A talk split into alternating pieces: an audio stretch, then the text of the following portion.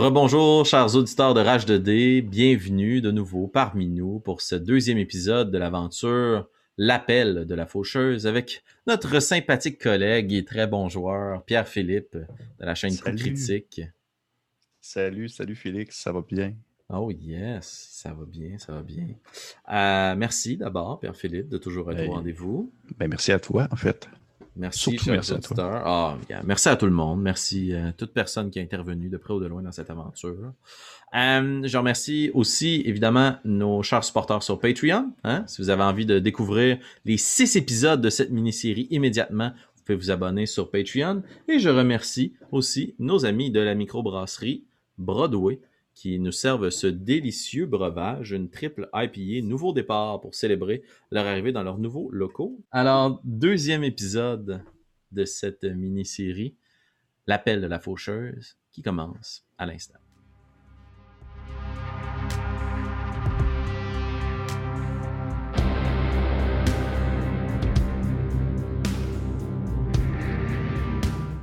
Lors de notre dernier épisode, Oscar, qui est envoyé en travaux forcés sur les champs de bataille dans cette croisade, cette campagne militaire qui oppose la Ligue des Petits-Êtres, à laquelle tu appartiens, ainsi que le Royaume de l'Aigle, qui semble vous mener une guerre sanglante. Tu occupes le rôle de fossoyeur, tu te promènes sur les champs de bataille et t'essayes de soigner les blessés, les rapatrier à votre campement principal, abréger les souffrances des tiens si tu les trouves en mauvais état, mais aussi, malheureusement, la tâche ingrate de devoir ramener les cadavres pour honorer les morts. Dans notre dernière partie, l'un d'entre eux semble t'avoir surpris. En fait, tu l'as surpris, les yeux blanchâtres à te fixer, inhabituel sur ce champ de bataille, et un trou dans son front, bien particulier. Mais ce n'est pas ce qui a été le plus surprenant des cadavres que tu as trouvés cette nuit-là sur le champ de bataille, c'est qu'ils se sont animés pour vous livrer bataille. L'un de vos compagnons, de Vatin, semble s'être effondré au sol, pris d'assaut par 2 des morts vivants, qui ont rencontré le dur revers de ta pelle, que tu as su donc les neutraliser. 3 d'entre eux, 2 nains, un humanoïde, à qui tu viens tout juste, comme dans toute bonne émission de zombies, de sectionner le crâne, la tête du reste du corps pour le mettre hors d'état de nuire. Et au moment où tu as posé ce geste, tes 2 compagnons, d'infortune et de fortune, Gimwick et Erlek, semblaient lancer des cris d'aide et d'appel à quelqu'un ou quelque chose. Et tout juste comme tu termines ton geste, tes yeux se relèvent et tu vois 3 humanoïdes qui stoppent direct quand ils voient poser ce geste fatal, une torche à la main. Ils te regardent, incertains. Que fais-tu? Probablement que je les regarde avec un air surpris. En même temps, mais peut-être un peu soulagé aussi du fait que ce ne soit pas des morts vivants. Mm-hmm. Et je vais probablement leur dire quelque chose très rapidement. Je vais dire quittez le champ de bataille. Il y a des morts qui se relèvent. Il faut partir maintenant et c'est dangereux. Tu vois que celui qui tient la torche et qui tient de l'autre main le drapeau blanc qui agite semble être dans un état de choc. Super stressé, l'eau qui perle sur son visage, les yeux brouillés, dans les larmes. Et derrière lui, 2 humanoïdes que tu aurais pu prendre au début pour des morts vivants peut-être parce que l'un d'entre eux boite lourdement, ensanglanté sur son torse, est accoté sur l'épaule de l'autre humanoïde qui le traîne derrière.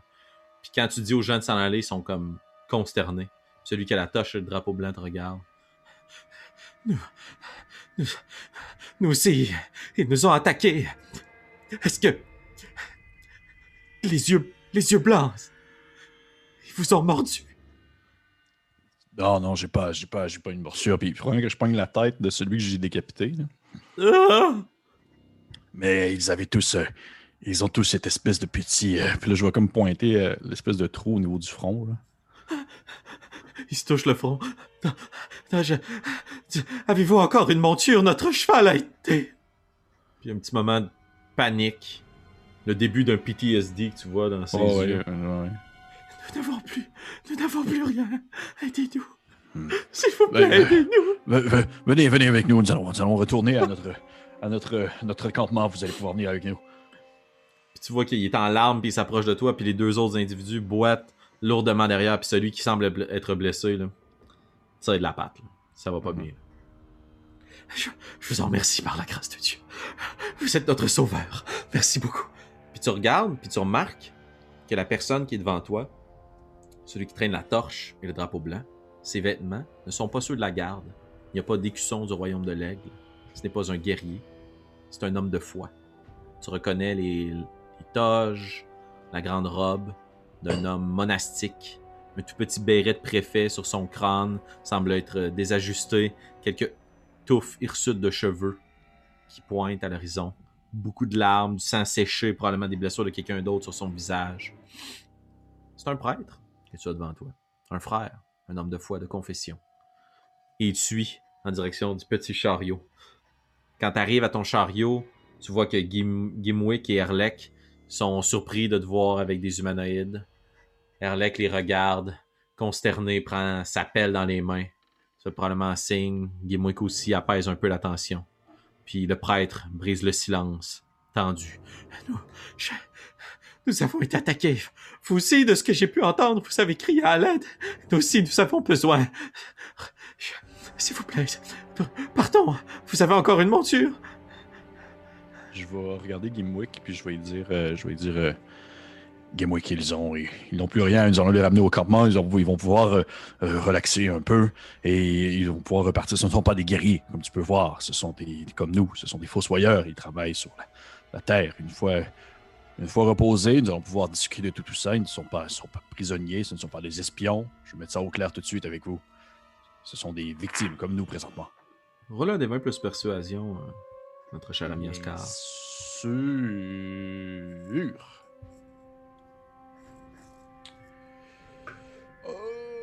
Mon Dieu Seigneur, que j'ai de la misère à voir qu'est-ce qui est marqué sur ce dévin.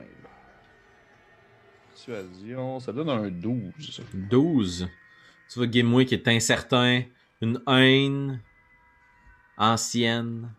Les gnomes sont beaucoup plus vieux, ont une beaucoup plus grande espérance de vie que les nains. La mémoire des gnomes est donc plus ancienne aussi. Et la haine qu'ils portent envers les hommes, bien que de nature plus bénévolente et gracieuse, ne les porte pas dans son cœur, ayant souffert de leur expansion. Puis au moment où tu mentionnes le campement, tu vois Gimwick hoche la tête comme « on peut essayer de se regrouper », mais c'est le prêtre qui reprend la parole. « Nous ne pouvons pas retourner dans votre camp. Notre blessé, il ne passera pas la nuit. Il part et d'autres du champ de bataille. De toute façon... » Puis il pointe à sa ceinture puis les ceintures des deux autres individus qui sont avec lui. Les armes ont été tirées de leur fourreau, comme si du sang coulait. Puis tu comprends sans trop poser de questions, qu'il n'ose pas te l'avouer. Mais il est plus incertain que toi de la situation. Lui, ce qu'il a vu, c'est des nains qui se sont attaqués à lui en plein milieu de la nuit, puis qui ont été obligés d'abattre. Les nains avaient des yeux blancs, mais pour lui, dans sa tête, ils ont commis l'irréparable. Ils ont brisé la paix temporaire qui a été instaurée sur le champ de bataille pour les fossoyeurs. Les drapeaux blancs sont maintenant tachés de sang. À son sens à lui, retourner dans un campement comme dans l'autre, pour l'instant du moins, c'est impossible. Écoutez, il n'y a pas de... Ce que vous avez tué, ce que vous avez attaqué, à moins que vous me dites le contraire, ce n'étaient pas des êtres vivants, ils étaient déjà morts.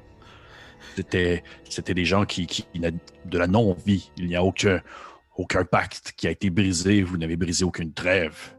Comprenez, vous êtes défendus contre des créatures. Ce n'étaient pas des nains qui se cachaient au travers des cadavres pour vous attaquer.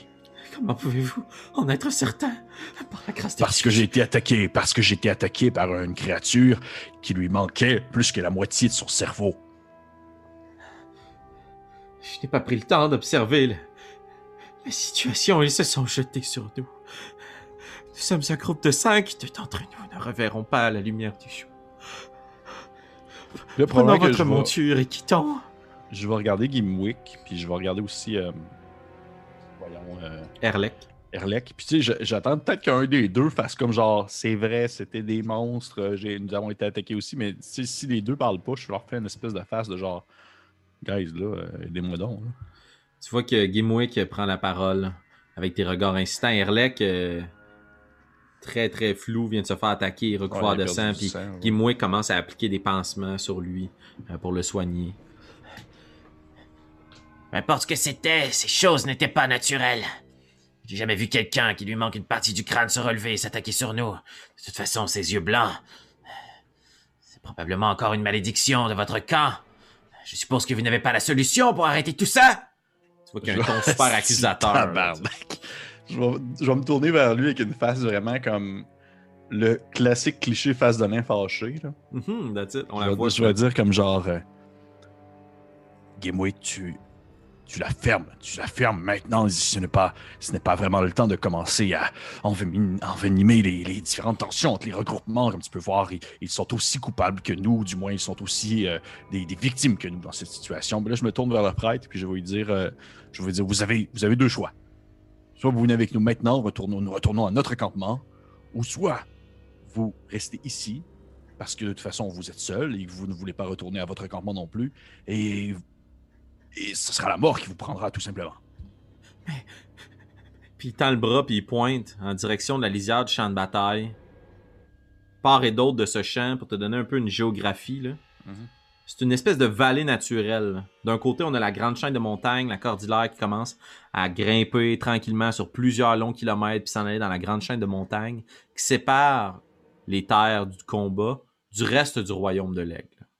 Donc, vous êtes plus au nord. D'autre part, c'est une grande forêt. Et entre les deux, justement, c'est cette plaine, entre la jonction de la montagne et de la forêt.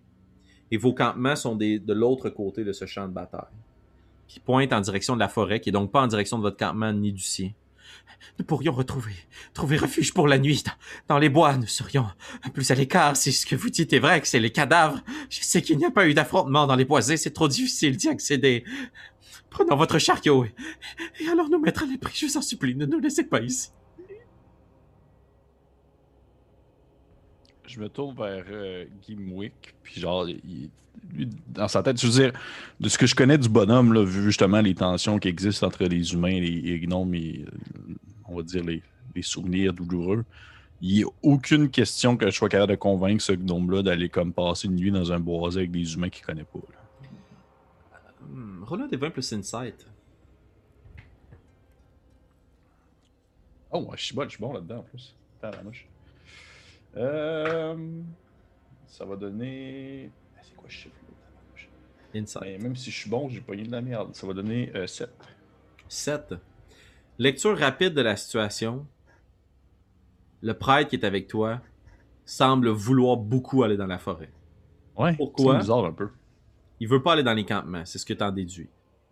Gimwick, bien que réfractaire à tisser une alliance plus long terme avec les prêtres et les humanoïdes, semble comprendre que la situation est dangereuse.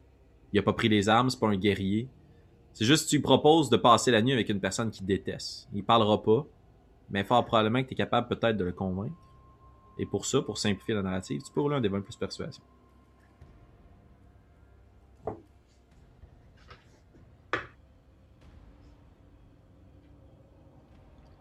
Ça donne un petit 3. Un petit 3. T'essaies de convaincre les gens de ton plan, retourner au campement, convaincre les deux personnes qui sont devant toi, de dire t'as deux choix, soit tu restes ici, soit tu viens au campement vers nous. Tu regardes un peu Gimwick, puis Gimwick se retourne vers toi. Possible que je ramène des hommes dans notre campement, c'est fort probablement des espions, je leur montre le chemin pour se rejoindre jusqu'à nous. Ils plantent des morts vivants sur le champ de bataille, ensuite on les conduit direct chez nous. Tant que ça me déplaise, tant que je suis d'avis de suivre le prêtre. Trouvons refuge pour la nuit, dans la lisière de la forêt. Il est rendu quelle heure, là, environ? Là? Vous avez poussé votre lock dans cette journée-là de faire un dernier arrêt. Il avait évoqué la possibilité, tout dépendant de la durée de l'arrêt, de soit retourner puis d'arriver aux petites heures du matin au campement, ou de monter bivouac pour la nuit. C'est la nuit noire très avancée. Ok, fait que peu importe ce qui arrive, c'est sûr qu'on n'arrive pas rapidement au campement, c'est sûr qu'on passe la nuit dehors. Ah, c'est plusieurs heures de chariot à vous promener. Ok. Ben, rendu là, ouais, ok. Je vais regarder le prêtre. Je vais regarder, sont-tu armés, eux autres? Un des gardes semble avoir toujours une lame dans son fourreau.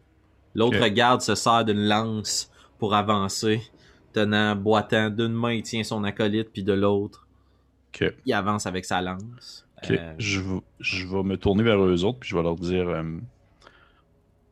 fort bien, nous allons camper à la rizière de la forêt pour cette nuit, mais écoutez, vous comprendrez que présentement, c'est plus vous qui avez besoin de nous que nous qui avons besoin de vous, donc vous allez nous donner vos armes.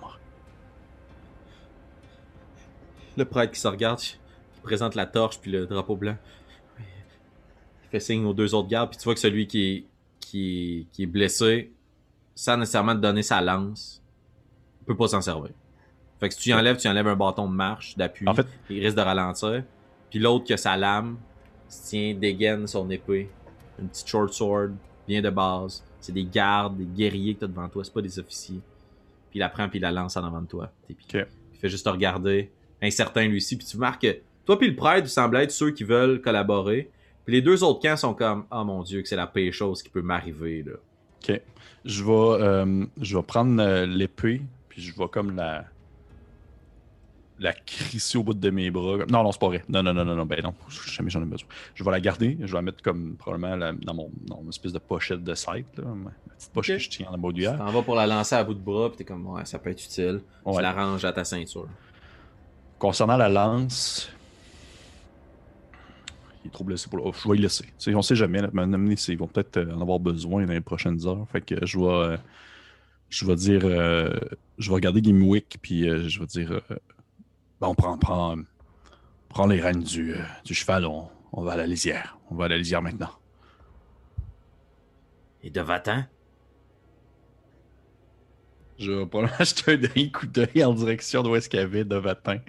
Où est-ce qu'il y avait de Vatin? Une petite torche qui brûle vraiment faiblement, puis tu vois ce qui semble être une mare de sang autour de lui. C'est tout ce qui est éclairé par la torche.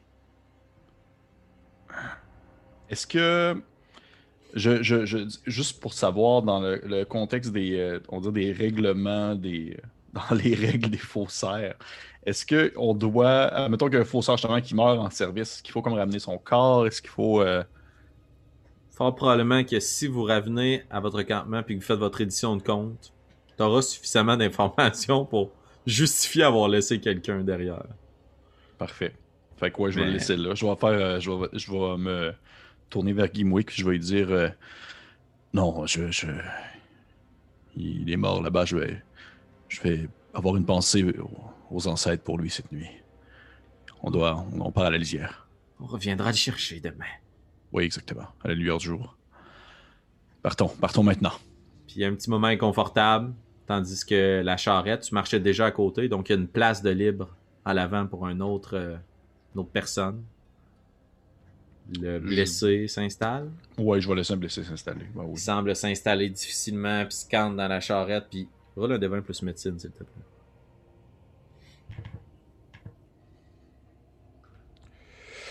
Euh... 15. T'inspectes tranquillement son corps, ses blessures. Il saigne à profusion de plusieurs endroits sur lui, comme s'il y avait eu des griffes, des morsures à différents endroits. Il coule son sang, puis il est en très mauvais état. S'il n'y a pas de soins qui lui sont prodigués dans les prochaines heures, voire d'ici au lendemain matin, dur de dire s'il va passer la nuit. Mais il est vraiment pas en état de te surprendre, de se battre, ou tu sais, c'est pas une menace. J'imagine logiquement qu'on doit avoir du stock de médecine dans notre charrette pour justement les personnes qui sont blessées sur le champ de bataille. Tout à fait. Puis c'est Gimwick qui s'occupe de ça. Okay. Puis il confie les rênes à Erlek. Puis bien malgré lui, tu vois que son devoir, puis son attitude peut-être plus bénévolante, plus orientée vers la bonté, vers l'autre, fait qu'il tire quelques pansements, puis après avoir bien soigné les blessures d'Erlek, confie les pansements au prêtre. Okay. Qui grimpe derrière, à travers les cadavres, super respectueux de popilés sur ceux que vous avez ramassés dans votre chariot, qui tente du mieux qu'il peut de rafistioler son compagnon. Merci beaucoup, vous êtes miséricordieux. Vous mériterez une place dans le panthéon. Merci, je vous remercie. Puis commence à prodiguer des prières. Puis tu vas marcher d'un côté et le garde va marcher de l'autre. Et votre petit chariot bifurque pour se rendre en direction des boisés, laissant derrière vous une scène d'horreur. Je vais t'inviter à rouler un D20 plus perception et l'autre garde aussi va le faire.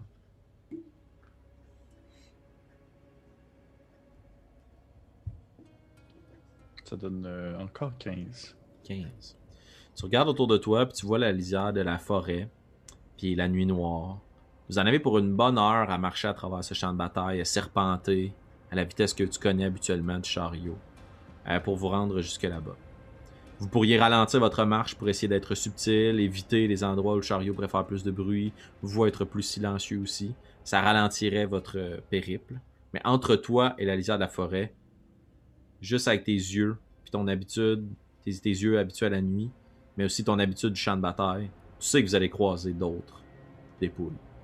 Est-ce qu'elles vont être animées ou non? Donc la stratégie que je te demande de choisir ici, Oscar, la furtivité ou la vitesse?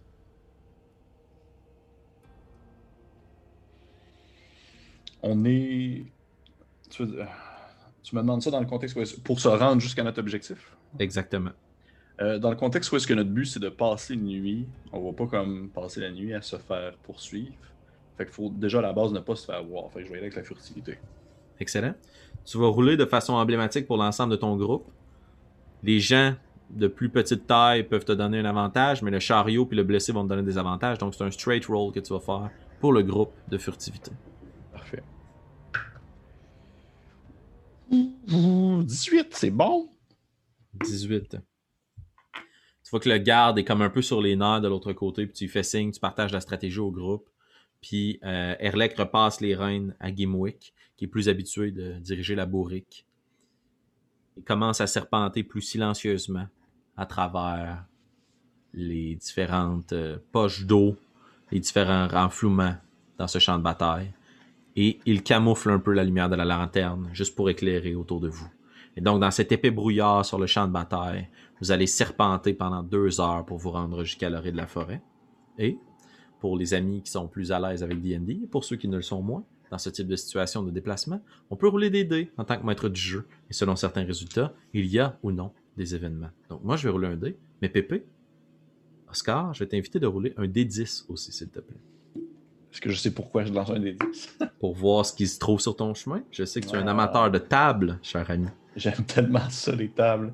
J'ai eu 1. Excellent. Parfait. Alors, pendant cette première heure sur ton trajet, vous serpentez à travers, comme je le disais, des petits renflouements, là où il y a de l'eau qui s'est accumulée avec la pluie, la boue. Puis, à quelques moments, vous prenez des pauses parce que vous croisez ce qui semble être des dépouilles dans l'eau, face contre terre, certains couchés sur le dos.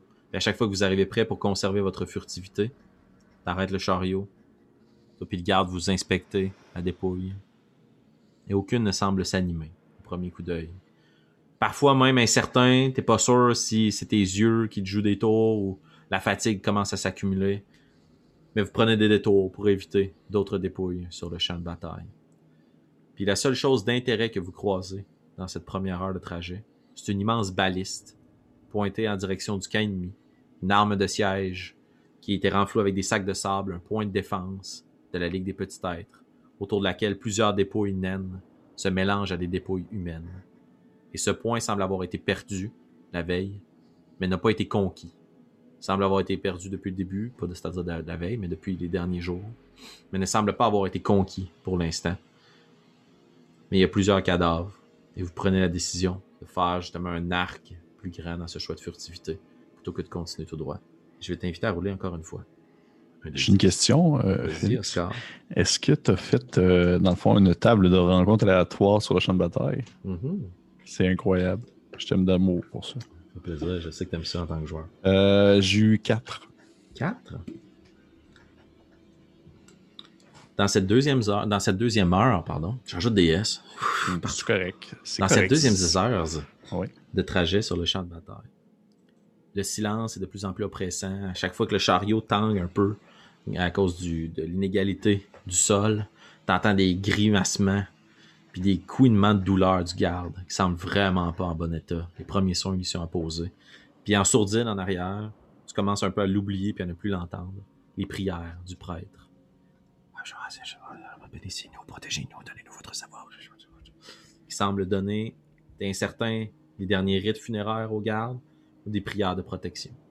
Définitivement, je crois pas à ce qu'il prie, sauf que je respecte ça vu justement ma propre confession. Excellent. Vous continuez à serpenter, puis au bout d'un moment, au loin, il semble apercevoir quelque chose à travers la noirceur. Roule un D20 plus perception, s'il te plaît. Bien sûr. Ça va donner un 12. 12. Vous vous approchez relativement de la lisière de la forêt. Vous la voyez, des gros pins très très hauts, très matures, très anciens. C'est une très vieille forêt que vous avez devant vous, qui semble avoir perdu peu à peu d'espace, surtout depuis que les premières batailles ont lieu sur la plaine. Mais elle a cet aspect-là très imposant, beaucoup de troncs qui entrave votre chemin. Il n'y a pas une route qui serpente à l'intérieur. C'est un bloc monolithique de végétation.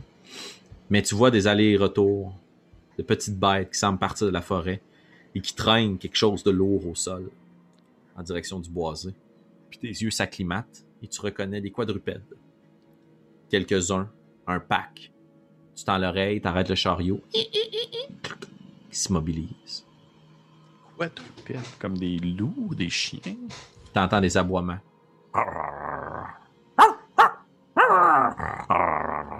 Qui se bagarrent entre eux. Puis tu vois qu'ils tirent quelque chose. Et c'est pas peu commun sur un champ de bataille, surtout après plusieurs jours de trêve, que la nature reprend sa place la nuit. Et ouais, ça semble être un pack, une meute de quelque chose. Voilà, devient plus nature. Bon, ok. Ça, c'est un... Fait que 15. 15, c'est bon. T'essaies de distinguer les quadrupèdes. T'es pas un expert, t'es pas un druide, t'es pas... Mais t'es habitué de vivre dans tes tribus nomades, de parcourir les forêts, les bois. Puis ça fait 80 quelques jours que t'es ici à faire ton travail. C'est plus petit qu'un loup, plus nombreux. Ça semble être une meute de chiens sauvages. Okay. Est-ce que vous désirez aller dans votre direction ou rallonger encore votre chemin du nord? Je vais me tourner vers les gens, puis je vais leur dire « Écoutez, je sais que nous sommes tous fatigués, que nous sommes tous... nous avons tous hâte d'atteindre un point où nous pourrions peut-être prendre du repos, sauf que nous n'avons aucun intérêt à attirer leur attention tant qu'ils vont se repaître des cadavres, ils vont nous laisser tranquilles. Donc, je favoriserais à ce qu'on contourne et qu'on... » Pour moi, je suis comme fatigué un peu. Qu'on contourne et qu'on se rallonge peut-être encore un peu dans le chemin, mais comprenez, c'est vraiment pour la sécurité de tous. Les gens se regardent, tout le monde acquiesce, personne n'a envie de livrer combat. Puis t'as le prêtre qui te regarde, puis qui te fait juste signe. Je peux vous parler un instant? À l'écart? Que je fais une phase de... Ah, Seigneur, tu sais, ça pourrait attendre, mais je fais comme un petit... Ouais, ok. Je me tourne dans la zone, je fais... prenez 5 minutes. 5 minutes pour respirer un peu. Puis je prends le prêtre à l'écart. Puis probablement que je le regarde, tu sais, de bas, là, parce que je suis tout petit, là, fait que je suis genre comme dans ouais. Je fais... Qu'est-ce qu'il y a? Golda ne se rendra pas plus loin. Ses blessures sont trop intenses et je n'ai pas la capacité de... la soigner. Si nous rallongeons notre chemin, je suis incertain qu'elle passera la nuit. Et... tu vois qu'il y a une légère hésitation, puis qu'il semble incertain, puis... Ce n'est qu'une rumeur, hein, vous savez, mais... je veux pas aller dans la forêt pour rien. J'ai entendu dire que... quelqu'un y vivait. Personne qui pourrait peut-être nous être utile. Si nous dévions de notre chemin, il faut s'assurer. Puis... il pointe, puis tu remarques qu'avec la contre-jour, puis la plaine, tu sais, c'est une forêt assez plane, ouais. Comme la vallée qui se poursuit. Il y a quelques jalons, mais il y a vraiment un gros pin, un plus gros arbre là, qui se détache dans le paysage, qui semble surplomber les autres arbres. Tant qu'on marche dans cette direction... Je vais le pogner par le collet. Je vais faire genre... Quel est votre objectif, vieil homme? Nous partions dans la forêt seulement pour prendre logis, pas pour aller voir un de vos amis. Non, s'il vous plaît. Roule un des 20 plus intimidation, s'il te plaît. Bien sûr. Avec grand plaisir. Un critique. Oh yes. Tu vois que CC en plus, c'est un CC. Oh yeah, that's it, c'est un coup critique. Critique. Tu vois que direct quand tu la pognes par le collet, il devient mou. Ah, s'il vous plaît, non, ne me frappez pas, je n'ai pas menti, c'est juste une rumeur, je l'ai entendu au campement, j'étais en train de faire les prières et les sermons et j'ai entendu un officier en parler. Une rumeur de quoi? De quelqu'un, un ancien, une vieille personne, une source de savoir, ils n'ont rien dit. C'était des consignes d'honneur catimini, suivre le grand-père, marcher au-delà de la cascade, faire tourner la tête de la chouette, je sais pas ce que ça veut dire. Et en quoi est-ce que cette personne pourrait nous aider? Un soigneur, une personne qui connaît la terre. Puis tu vois qu'il est vraiment mal à l'aise, mais avec ton vin critique. Il était supposé nous donner une façon de traverser les bois pour vous contourner. J'ai rien à voir là-dedans, s'il vous plaît. Ça veut dire de nous contourner pour venir nous attaquer? Oui, directement vers votre campement. Je vais... Je vais lui casser... Non, c'est pas vrai. Je vais garder cette info-là pour moi pour l'instant. OK. Je vais le lâcher. Puis je vais lui dire... Si vous m'avez encore caché d'autres informations du genre, je vous démonte la face. C'est tout ce que je sais. En fait, j'en sais rien. Il faut suivre le ruisseau. Le ruisseau, grand-père. Traverser la cascade, aller au grand-père. Il y a une histoire de chouette. Ouais, ok. Parfait. Retournez sur le brancard. Retournez sur la charrette. Quand tu le lâches, il prend tes mains, il essaye de la gripper, tu sais. Puis il te regarde, s'il vous plaît. Je n'ai rien fait de mal. Je veux simplement vous aider.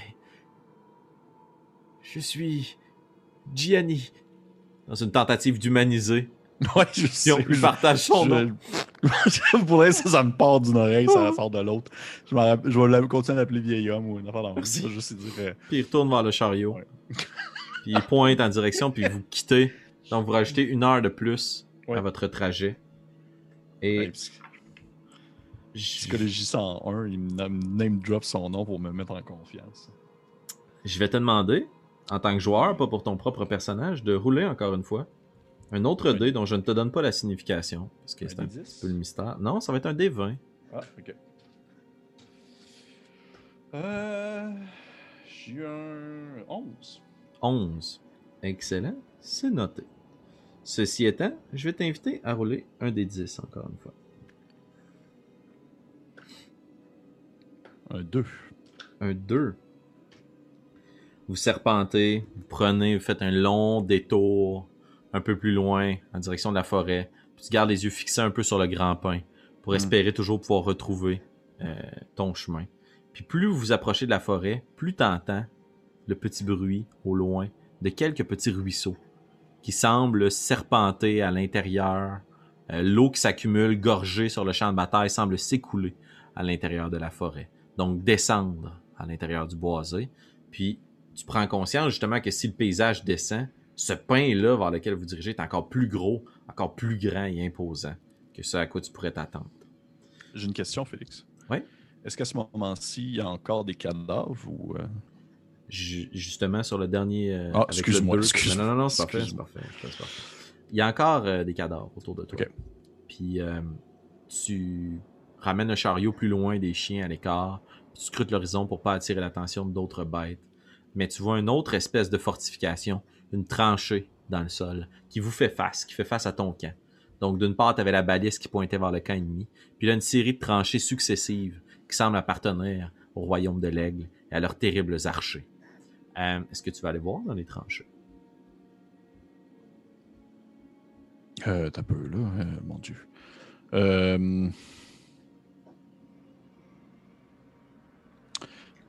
Est-ce que c'est possible de continuer à avancer sur notre route puis que je me positionne de manière à justement avoir tout le temps comme un angle de vue sur ces dites tranchées-là et ces dites fortifications-là pour espérer, pas nécessairement espérer, mais voir s'il y a forme de vie quelconque, lumière ou autre? Sure.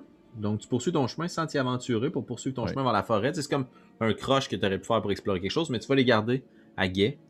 Continue à avancer. Puis tu vois que le garde aussi jette des coups d'œil dans cette direction. Le prêtre, Gianni, et le garde blessé, eux, regardent la route. Même chose pour Erlek et Gimwick. Mais toi puis l'autre garde, vous jetez un coup d'œil en direction des tranchées, puis vous continuez votre chemin en direction de la forêt. Je t'invite à rouler un D20 plus perception aussi. Parfait.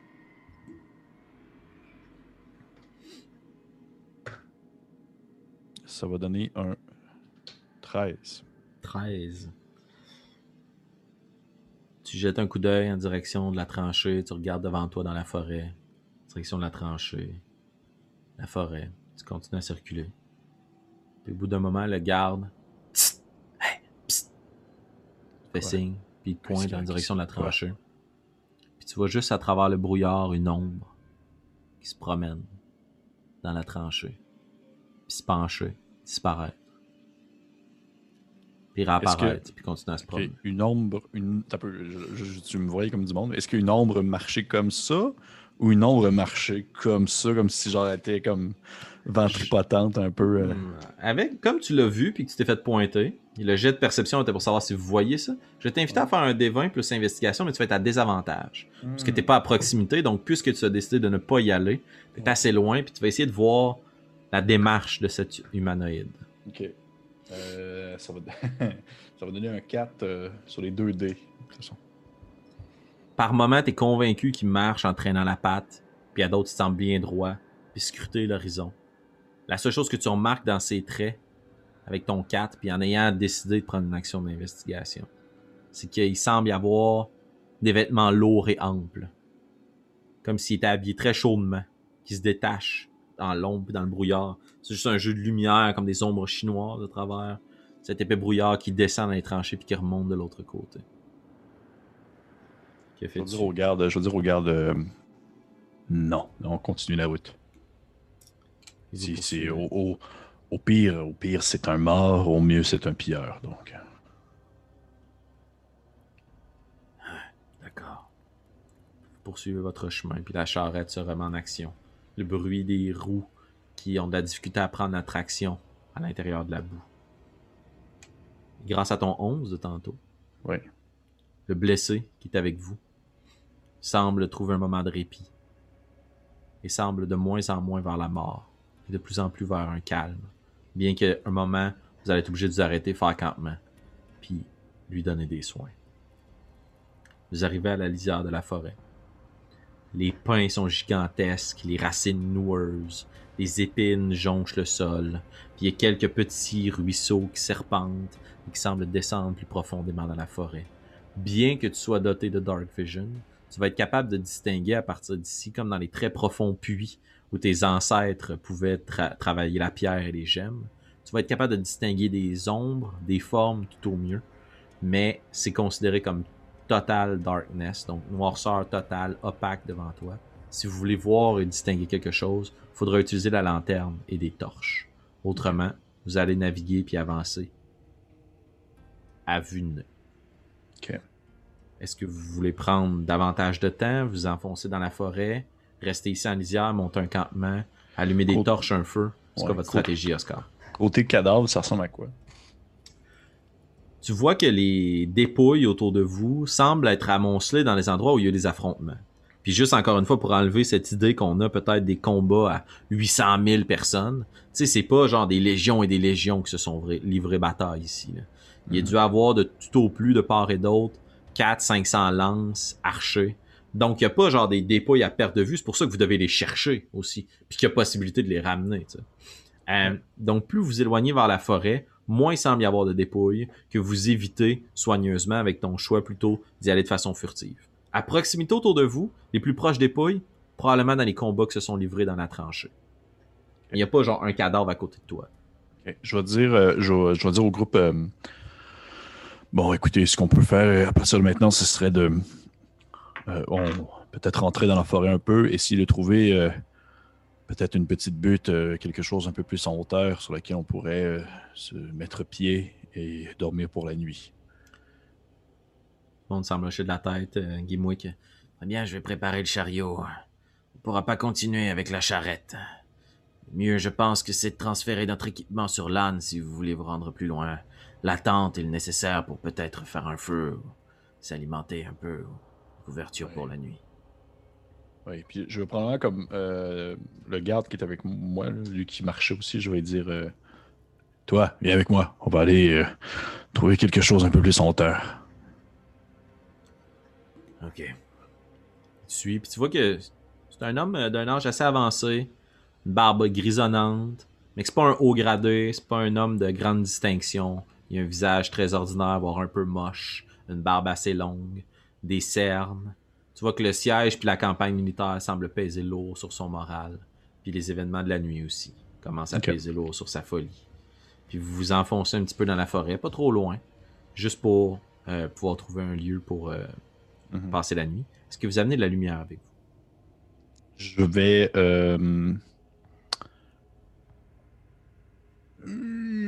Je vais essayer de prendre la lanterne à Gimwick, s'il me permet, puis laisser une torche.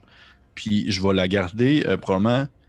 Je vais faire des va-et-vient de éteindre-allumer, puisque ça doit s'allumer plus vite qu'une torche, pour essayer de comme faire, prendre des trajets, on va dire, en ligne droite jusqu'à un point X que je définis, par exemple, avec mes yeux. Puis rendu là, ben, je vais comme probablement l'allumer, voir un peu aux alentours, la refermer, refaire comme une espèce de 20-30 mètres, la rallumer, jusqu'à ce que je trouve un espèce de petit, un petit plateau, peut-être un peu plus en hauteur, pour justement nous donner comme une vision d'ensemble sur 360 degrés autour de nous. Là. Excellent. Ben dans ce cas-là, tu vas utiliser la lanterne, tu n'as pas besoin de la rallumer et de refaire du feu à chaque fois. Là. C'est des petits volets de chaque côté de cette lanterne-là qui se ferment pour la tamiser, justement, si tu veux. Tu n'auras pas des avantages sur ton jet de survie, mais je vais te donner des avantages sur un jet de perception en général pour scruter ton environ. Donc, tu vas me faire un jet de perception pour regarder autour de toi, voir s'il y a des menaces ou autre chose qui peut... Parce que activement, vous allez regarder autour de vous. Le garde va le faire aussi à des avantages. Puis, je vais te demander de faire un jet de survie straight roll. Parfait. Fait que perception, ça va donner... Ça va donner quand même un 12. Puis pour survie, ça va donner un 16. 16. Excellent. Donc, avec justement ces va-et-vient de dévoiler un peu la lanterne, regarder, se trouver un chemin, la refermer, tes yeux s'acclimatent à la noirceur, puis t'avances. Tu vois qu'à chaque fois que tu fermes la lumière, le garde semble paniquer un petit peu, parce qu'il ne voit pas, lui, dans la noirceur. Fait qu'il te suit vraiment près. Puis au bout d'un moment, tu sens même que, tu sais, s'il pouvait, il se mettrait la main sur ton épaule comme puis il avancerait, parce que plus vous avancez, moins il voit. Mais il n'ose pas se confier. Avec ton jet de perception, le garde a roulé moins bien que toi. Tu scrutes l'horizon. Puis quand tu allumes ta lanterne, à certains moments, tu es convaincu de distinguer des formes, des humanoïdes ou autres.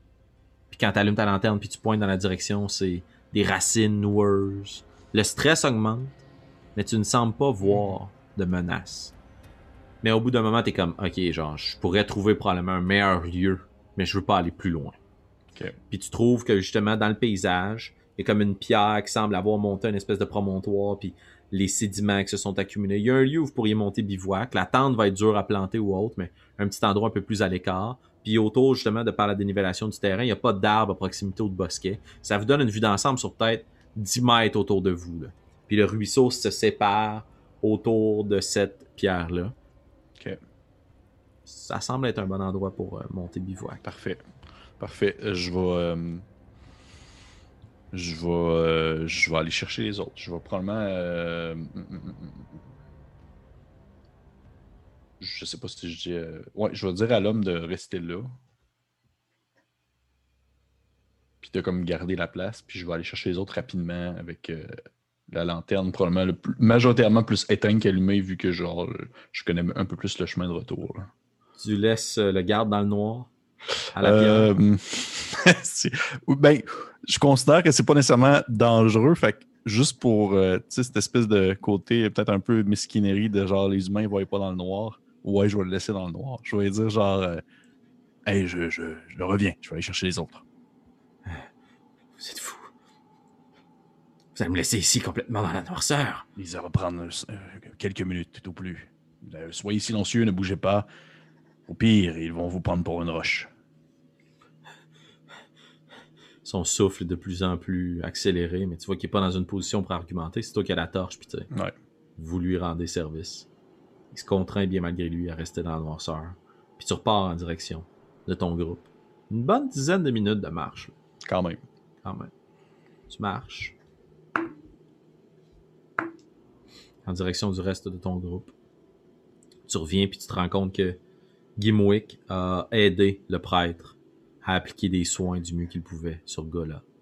Je vais te demander de faire un D20, s'il te plaît. Straight roll. 1. Parfait. Quand tu t'approches d'eux, il semble y avoir une espèce de tension palpable. Puis au moment où tu te rapproches du groupe, Gimwick fonce vers toi. Pas genre de façon... Ah! Okay. Mais il s'approche de toi un bon pas, là. Puis au moment où tu t'en vas pour approcher le reste du groupe, tu mets la main sur l'épaule, puis il t'empêche, la main sur le torse, là, d'avancer vers le reste du groupe. On a un problème. J'aimerais bien que je suis genre comme... On a plus qu'un problème, mais vas-y, continue. Mais on a un problème très pressant. Le type, là, s'est fait mordre. Ses yeux commencent à se voiler.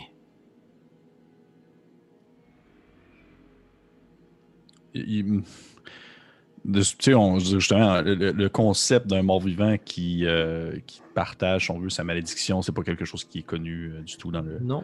Toi, en tant que joueur et en tant que passionné de films d'horreur, ça te dit vaguement quelque chose. Oui. Mais pour ce qui est d'Oscar, mis à part dans les contes d'horreur ou autres, là, transmet des maladies par la morsure, tu sais, c'est pas quelque chose de fréquent, mais après tout ce que vous avez vécu, je te permets de faire le déclic que tu dis, ok, il s'est fait transmettre quelque chose. Comment, pourquoi? Oui, sûrement, oui. Ok. Je vais dire. Ben écoutez, il est probablement malade. Il y a des virus qui se transportent et les cadavres et tout. C'est sûrement que ses blessures ont dû s'infecter. Peut-être même qu'il a dû recevoir peut-être même quelque chose dans les yeux, peu importe. Je veux dire, rendu là, on le garde avec nous et le jour au moment où est-ce qu'il va peut-être mourir, on le laissera derrière tout simplement, là. D'accord. Faudra convaincre Erlek qu'il voulait lui planter sa pelle dans la tête. Ben, on lui plantera la pelle dans sa tête si jamais il décide de... Peut-être qu'il va même nous demander d'abréger ses souffrances et ça devient trop demandant. Puis tu vois qu'il te regarde, puis après avoir abandonné de Vatin, après avoir demandé d'escorter les humains, là, demander de traîner avec vous quelqu'un qui est possiblement infecté, Gimwick va continuer à te faire confiance, puis ton leadership que tu dégages, cette certaine autorité... cette directive que tu sembles avoir prise de façon automatique, même si c'est lui ton supérieur pis superviseur de travaux forcés, il va te suivre. Mais à contre-cœur. Tu sais qu'à ce moment-là, probablement, si je vais le sentir, là, je vais probablement, comme il met une main sur l'épaule, je vais dire toi, qu'est-ce que tu ferais? Qu'est-ce que tu ferais, Gimwick? Je les enverrai dans le bois et je reprendrai la route du campement.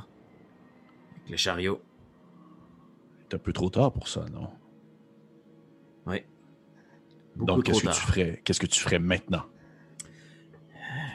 Je te suis, Oscar. Je ne peux pas porter l'odieux de prendre des décisions. Mais entre toi et moi, dès qu'on a la moindre chance, on leur fausse compagnie. Probablement que je fais une phase de genre, je suis pas nécessairement en désaccord avec cette idée-là dans le contexte parce que si ça dérape, j'ai pas l'intérêt de garder en vie des gens, l'humain avec moi. Là. Puis c'est un peu ce que tu sens aussi de son attitude. C'est comme, il te suit puis il est d'accord avec ton plan. C'est pas ça qu'il voudrait faire. Mais en effet, dans un tel tourment, plus vous vous tenez ensemble, plus vous serrez les coudes, plus vous avez de chances de survivre. Mm-hmm. Et donc, pour simplifier la narrative, tu réussis à calmer Erlek. Puis vous prenez avec une des civières et les brancards que vous utiliseriez pour rapatrier les cadavres des nains dans votre chariot. Vous transportez Gola. J'imagine que Gianni l'a à bout de bras puis qu'Erlek l'a un peu sur ses épaules là, pour gérer le cadavre qui gémit un peu avec sa lance à côté. Puis vous reprenez la route de la noirceur pour essayer de retrouver votre chemin vers ton ami. je vais te demander de refaire un D20 plus survival parce que la nuit est sombre et tu n'as pas allumé ta torche continuellement, alors il faudra retrouver ta route. 17. Assez aisément, tu te repères avec quelques éléments clés dans le paysage, des arbres que tu as vus, le ruisseau que tu suis, puis tu reprends ton chemin, puis au bout d'un moment, tu entends le souffle erratique, puis les appels du garde. « Je suis ici! Rapprochez-vous! Vite! » Puis tu vois qu'il y a sa panique, là. Ça le fait pas, là. Ouais. Ça fait 20 minutes qu'il est dans le noir tout seul, là. À ce moment-là, je rallume la lanterne avec un air un peu mesquin de plaisir face à ça. Puis je fais... On peut prendre repos ici pour la nuit. On reprendra la route demain matin. Est-ce que ça va pour tout le monde? C'est bon. Puis tu vois qu'il se penche sur Gola, qui est la personne dans la civière, qui est déposée juste à côté. Puis au moment où elle est déposée, il y a une chose que tu remarques avec ton passive perception. Sans y aller activement, il y a un bruit qui a disparu dans les dernières 20 minutes. C'est ces gémissements de douleur. Chaque fois qu'il y avait des décalages ou qu'il y avait un bruit sur ses épaules, tu l'entendais souffrir de ses blessures. Puis quand il est déposé au sol, silencieuse. OK. Je vais regarder, est-ce encore vivante? C'est qu'elle soit morte de ses blessures. Toi puis le garde, vous penchez, puis t'allumes la lanterne, puis tu regardes. Roule un D20 plus médecine, s'il te plaît. C'est un 9. 9. Tu penches la lanterne, tu essaies de voir, puis ses deux yeux sont blancs, puis elle convulse un peu.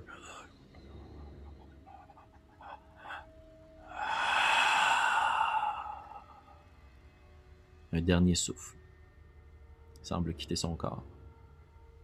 Et juste avant de terminer ce deuxième épisode, prenez tous un pas de recul quand elle fait son dernier souffle. Parce qu'avec la lumière de la lanterne, tu vois sur son crâne qu'il y a un trou qui semble se former. Un orifice qui s'ouvre. Une toute petite lumière qui quitte sa tête. Comme un petit feu follet s'élève au-dessus de sa personne. Puis qui brille dans la nuit sombre et noire au plein milieu de la forêt. Comme si un cœur battait et qui était traduit dans une pulsation lumineuse. Puis il brille une dernière fois plus intensément. Puis t'entends. Puis il s'éteint. Ses yeux sont blancs, vitreux. Elle semble inanimée au sol. Différente de celui que tu as ramassé plus tôt. Et c'est ainsi qu'on termine le deuxième épisode. Oscar. Je vous remercie. Shit, man. Je vous remercie, chers auditeurs de Rage 2D. J'ai bien du plaisir à voguer, étant passionné moi-même de films de morts vivants et d'aventures de la renaissance des Undead. Je pense qu'il y a une trame un peu intéressante. Je vous remercie d'avoir été avec nous. Je te remercie, Oscar, de joindre à cette partie. Ben, merci à toi, Félix, de m'avoir invité. C'est très plaisant. J'ai beaucoup de plaisir.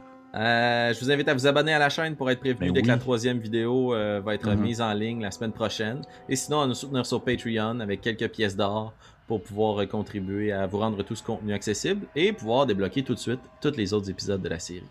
Et sur ce, chers auditeurs de Rage 2D, on se dit à la semaine prochaine. Au revoir.